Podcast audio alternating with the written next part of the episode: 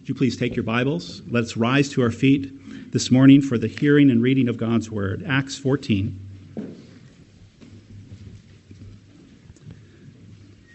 Acts 14, verses 1 through 7. Beloved, this is the Word of God. Now at Iconium, they entered together into the Jewish synagogue and spoke in such a way that a great number of both Jews and Greeks believed. But the unbelieving Jews stirred up the Gentiles and poisoned their minds against the brothers.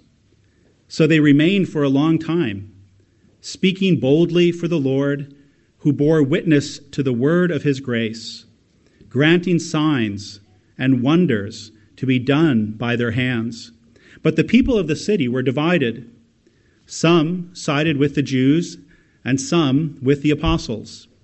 When an attempt was made by both Gentiles and Jews with their rulers to mistreat them and to stone them, they learned of it and fled to Lystra and Derbe, cities of Lycaonia, and to the surrounding country. And there they continued to preach the gospel. Let us pray.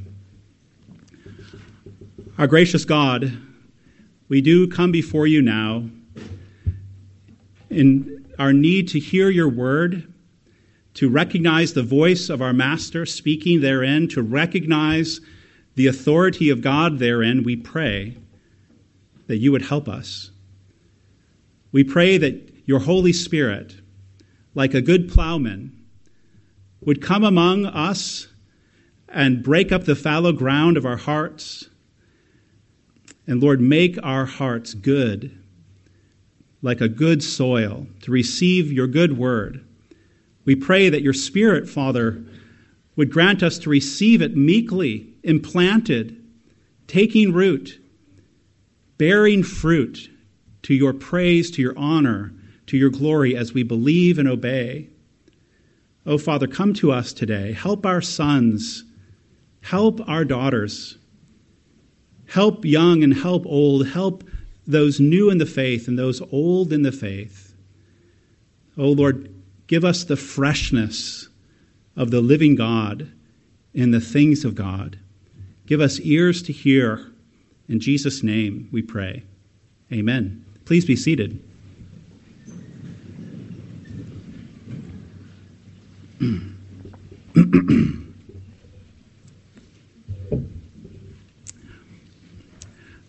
How do you know when you go to church you are hearing what you should be hearing? How do you know when you go home and intend to speak as a Christian, you are speaking what Christians should speak about? How do you know when you go into the world and dare to speak for God that you are actually speaking what God wants spoken? And how do you know when you are alone, feeding on your secret thoughts that you are actually feeding on that which is true? All these questions are answered in our passage this morning in one simple statement. It is found in verse 3 when it says, The Lord bore witness to the word of his grace by granting signs and wonders to be done by the apostles the Lord Jesus Christ, from his throne in heaven, at the right hand of God, granted miracles. Miracles to be done by the apostles in the city of Iconium. Jesus did this not to amaze men with miracles. Our text says why he did it. He did this to bear witness from heaven that the message of his apostles, called the word of his grace, was the message the Lord himself approved, supported, endorsed, and honored. That's why there were miracles in Iconium. By bearing witness from heaven with miracles, our risen Lord means to embolden his church through all time about the word of his grace. He means to make us confident even stubborn about the word of his grace. The word of his grace is to be elevated. It is to be set apart as the highest rank among all the words we could speak anywhere. Later in his ministry, Paul will say to church elders in the city of Ephesus, And now I commend you to God and to the word of his grace, which is able to build you up and to give you the inheritance among all those who are sanctified. That's Acts 20, verse 32.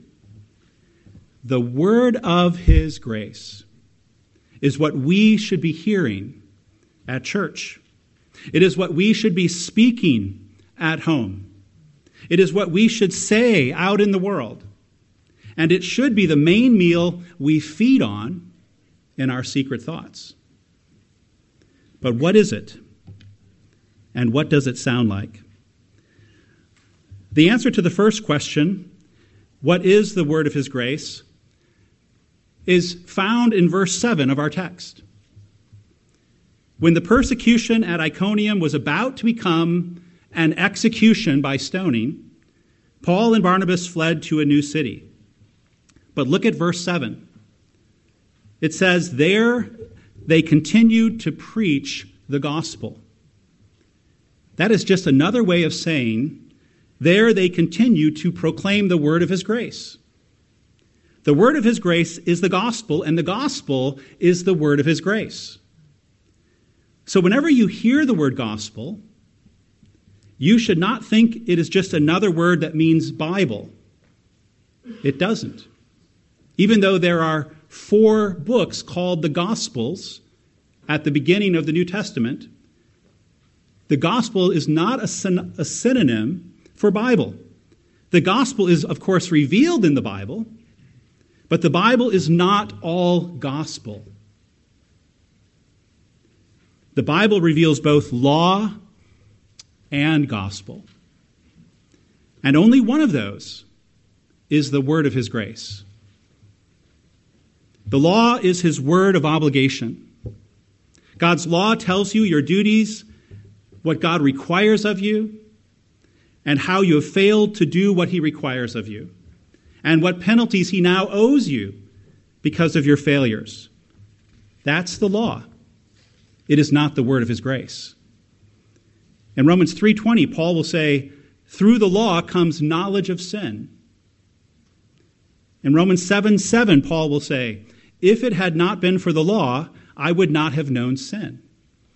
The law has a clear purpose, but it is not the word of his grace. God's gospel is not at all like his law. The gospel is a completely different kind of word from God. The gospel is his word of grace. It is not a word of obligation, it is a word of liberation. The gospel tells you what God has done for you in and through his Son, Jesus Christ. The gospel announces how all your debts with God have been canceled at the expense of Christ's own blood. The gospel is God's gracious answer to those who deserve wrath, a wrath revealed in the law. Paul says in Romans 3:21, "But now the righteousness of God has been manifested apart from the law, the righteousness of God through faith in Jesus Christ for all who believe. So, back to our question what is the word of his grace? It is the proclamation that those who are undeserving, now I think we need to fix that, those who are ill deserving, deserving God's wrath, they have instead been given God's Son. And God's Son, Jesus, has put away all their sin by the sacrifice of himself on the cross. He died, he now lives forevermore to bring all who believe on him into his eternal glory. That is the word of his grace. It is this word Jesus bore witness to from heaven with miracles in Iconium. It is this word, then, that must be the greatest priority of the church. That must be the greatest proportion of our speech. That must be the greatest passion of our speech. Paul is never said to speak boldly about the law of God. He spoke about the law of God. But the modifier boldly is reserved for his speaking about the mysteries of the gospel in Jesus Christ. But let us understand the word of his grace is a word about Jesus Christ. He is the his in the word of his grace. How could we miss that? But we do. And we quickly turn grace into a mathematical formula. The word of his grace is a word about Jesus, which means his grace is not a word about a lifeless thing called grace. It is not about a lifeless concept or a lifeless idea called grace. In John 1:14, we read this The Word became flesh and dwelt among us, and we have seen his glory, glory as of the only Son from the Father, full of grace and truth. Then, just a few words later, John adds, For from his fullness we have all received grace upon grace. For the law was given through Moses, grace and truth came through Jesus Christ. This is a very good place to hear the wise words of Sinclair Ferguson. There isn't a thing, a substance, or a quasi substance called grace, he says. All there is is the person of the Lord Jesus, Christ clothed in the gospel, as Calvin loved to put it. And then Ferguson adds, Grace is the grace of Jesus. If I can highlight the thought here, there is no thing that Jesus takes from himself and then, as it were, hands over to me. There's only Jesus himself. We know nothing of grace until we know Jesus. And knowing Jesus, we know everything of grace. The word of his grace is all the divine Son being given to us. What did you bring to Christ? Or, excuse me, what did you do to bring Christ into the world? What did you do to bring Christ to the cross? What did you do to bring Christ out of his tomb? What did you do to bring Christ to his throne in heaven? The answer you give to those questions is the same answer to the next question. What did you do to open your eyes to the glory of Christ crucified and risen so that you might believe in him for eternal life? You did nothing. God did everything. He gave you Christ. He gave you the life of Christ that immediately became faith to you faith in you because Christ was given to you. Faith is a gift of Christ's own life, regenerating yours so that you can see and grasp and embrace and cling to Him. It is all of grace. This grace is a person and His work on your behalf. That is the word of his grace. Now, having established a little bit what the word of grace is, what then does the word of grace sound like? This is what it sounds like. This is John chapter 3.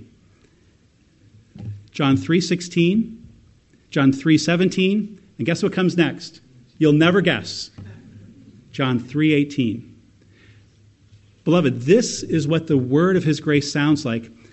as you hear this, ask yourself is this what you sound like when you talk to your neighbors about your faith? When you engage the culture wars, is this what you sound like? When you talk to your children about what you most desire for them, is this what you sound like? Because this right here, irrefutable, is what the word of his grace sounds like.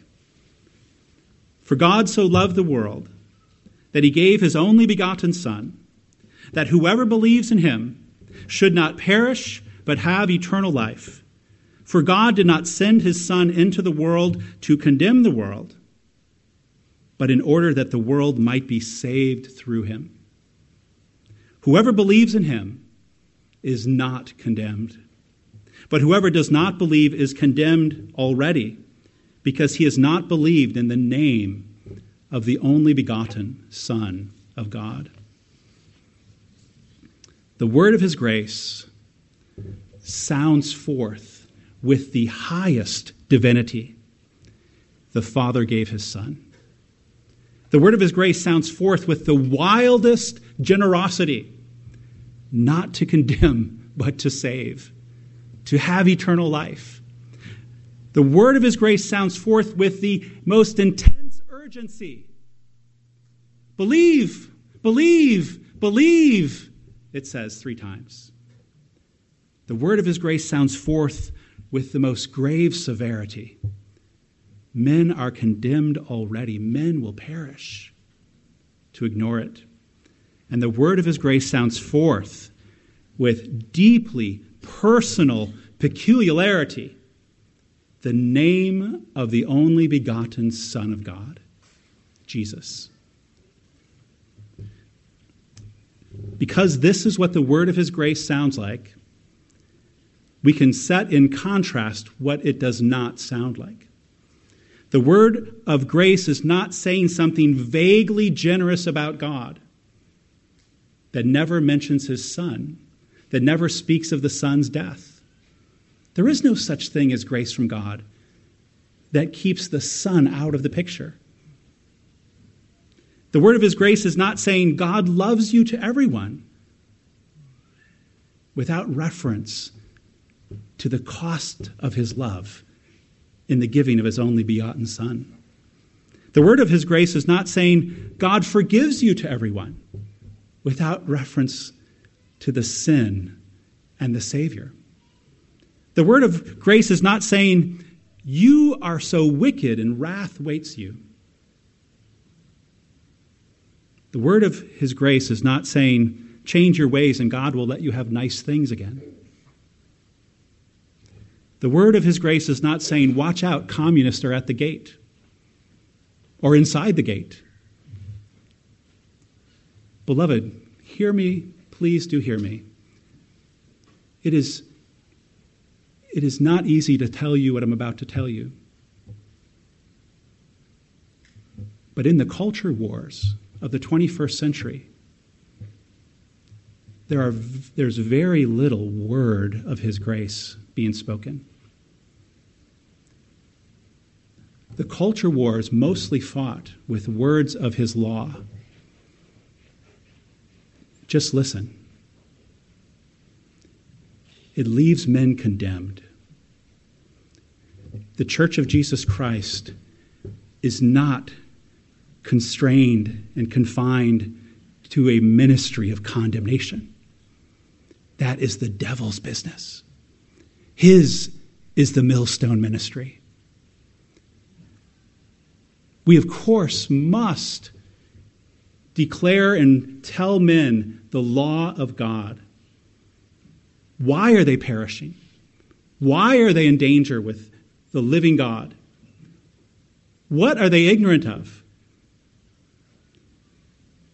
But the word of his grace has a priority and a proportion and a passion because we know that the law cannot do what the word of his grace can do.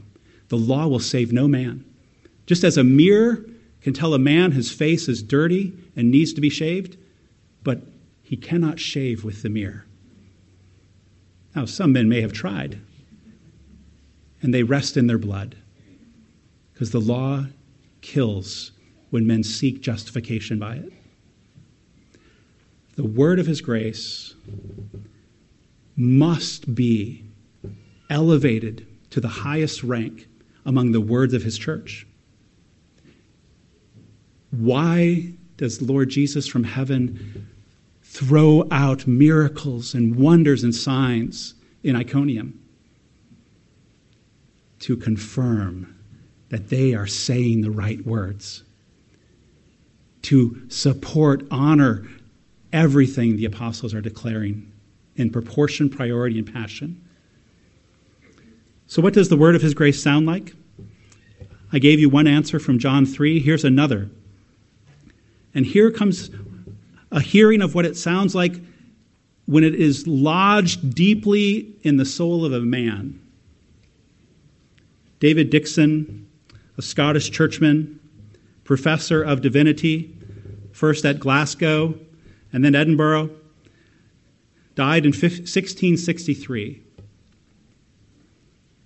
On his deathbed, he said these words to a dear visitor I have taken all my good deeds and all my bad deeds and have cast them together in a heap before the Lord and have fled from both to Jesus Christ and in him I have sweet peace.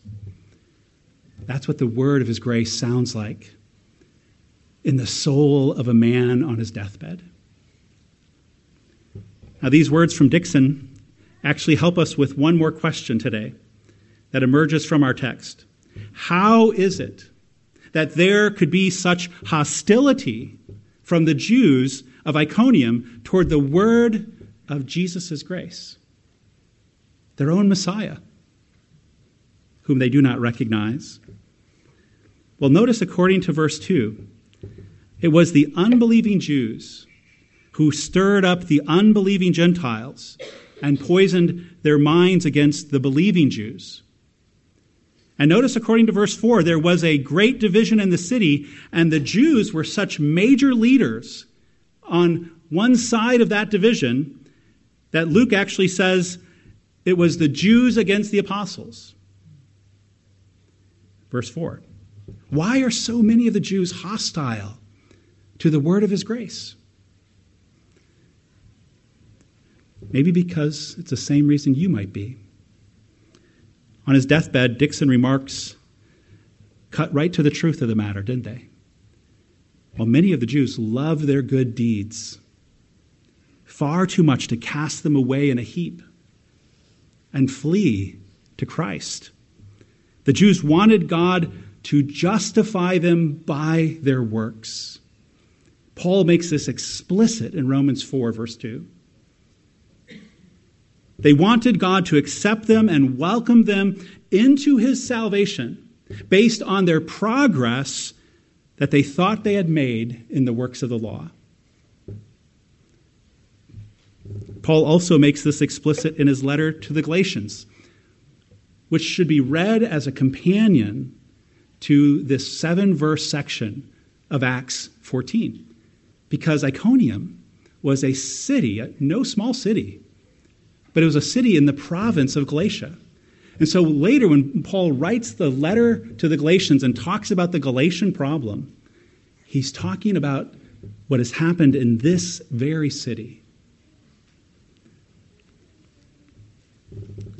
In Galatians 6:12, Paul is speaking of Jews who reject salvation by grace alone, in Christ alone, by faith alone. He says of them, It is those who want to make a good showing in the flesh who would force you to be circumcised, and only in order that they may not be persecuted for the cross of Christ. They desire to have you circumcised that they may boast in your flesh. Two phrases there. They want to make a good showing, and they want to boast in your flesh. The unbelieving Jews did not glory in God's grace, they gloried in their own works. And so they had a huge stake in keeping the word of his grace from being heard and from being believed among their own people and among the Gentiles. Can you imagine two men standing side by side. One is a Jewish man, circumcised. He has the scroll of Isaiah under his arm. He has memorized 80% of that scroll. He can trace his lineage back to a tribe of Israel. He is clean with all the ceremonial cleansings required of a Jewish man. He has not touched meat that is forbidden by the law. Standing next to him is a Gentile with bacon bits in his beard, dirt under his fingernails. He has heard and could recognize maybe three verses from the Hebrew scriptures. And Paul comes upon the scene proclaiming the word of his grace, and this bacon bit Gentile, Paul says, You now are heir of the world, the very promise God made to Abraham. You now are a child of the living God. You now are justified and fear no condemnation because by faith you have embraced the whole Christ. You now possess a whole salvation. You are reconciled to God. For that Jewish man to stand and hear that, his, his eyes would start twitching. He would start getting red. And in a moment, he would tear his robes and pour ashes on his head while screaming to Paul, Blasphemer, blasphemer, blasphemer. This uncircumcised Gentile, heir of the world with Abraham, blasphemy. And in the very rage, he skips right over Christ as if he could not see the glory of his own Messiah, as if he didn't even hear the name.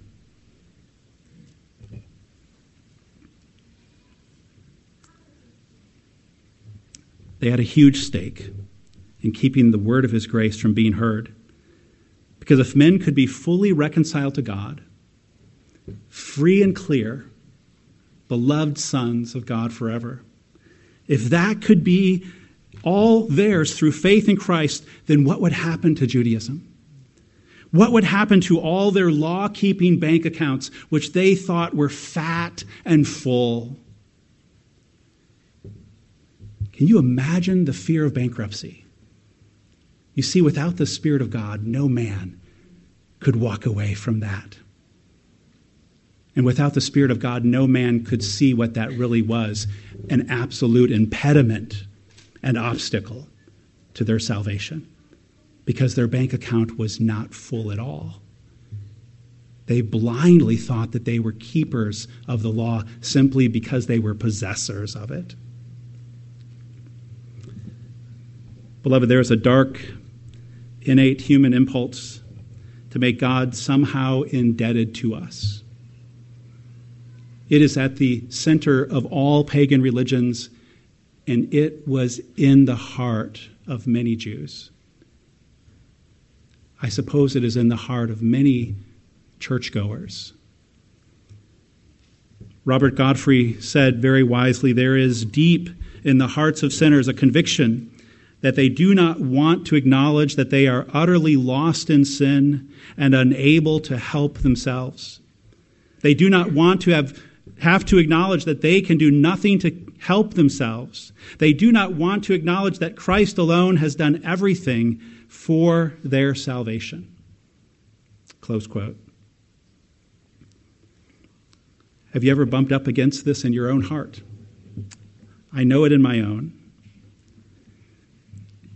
Beloved, remember, it is because of grace that we meet people who are more mature Christians than us even though they have not been Christians as long as us, even though they are not as educated as us, even though they are not as organized as us, even though they are not as fit as us, as good at managing money as us, we meet these Christians and they glory in grace so much more than us. They have a maturity beyond their years in the faith. And we will either adore the glory they adore or we will rage against them. You see, this is exactly what Paul said to the elders at Ephesus. I shared this verse with you earlier. When he left them, he said, Now I commend you to God and to the word of his grace, which is able to build you up and to give you the inheritance among all those who are sanctified. Beloved, these are the words that we should be speaking and hearing and hungering for in priority, proportion, and passion. So, what explains in these seven verses at Iconium? What explains all the believing and the unbelieving there? What explains all the turmoil and the intrigue there, all the hostility and the rage? What explains this mess? You know, it's verse 3. The word of his grace explains it. The word of his grace is dividing the world. The word of his grace is upsetting families. Read Matthew 10, where our Lord said it is his will to do so. The word of his grace is bringing turmoil on the earth, but peace between God and men who believe in his Son. Let us pray. Father, we, we pray that we would join the confidence of the apostles, Paul and Barnabas in this case, and continue wherever we go to proclaim the word of his grace. We pray that it would be so frequent and loud in our own soul that when we come to our deathbed, we, with great sincerity, can speak like Brother Dickson and cast all our good deeds and our bad deeds in a heap and flee from both to Jesus Christ because the word of his grace is shining bright. Father, we pray that you would keep us in priority, proportion, and passion for this word of his grace. That we would chasten ourselves that we would bite our tongues, that we would grow in skill and wisdom to speak more and more clearly of Jesus Christ, so that we do not suffer the error of the Galatians. Father, we do pray that even this hour, that if there is anyone here who has not believed upon the word of His grace, that they would see the hostility of these unbelieving Jews and Greeks, that they would see that their true family is those who oppose Christ, who would have him silenced and shut down and not named among men. Father, we pray that if there are any here who have yet to believe, that even this hostility would be defeated by the word of his grace, that they would discover that they are the very sinners that Jesus Christ has come to save by his own work and person. Help us, Lord, we pray. Hold us firm and fast in the things that are true in the word of his grace. Amen.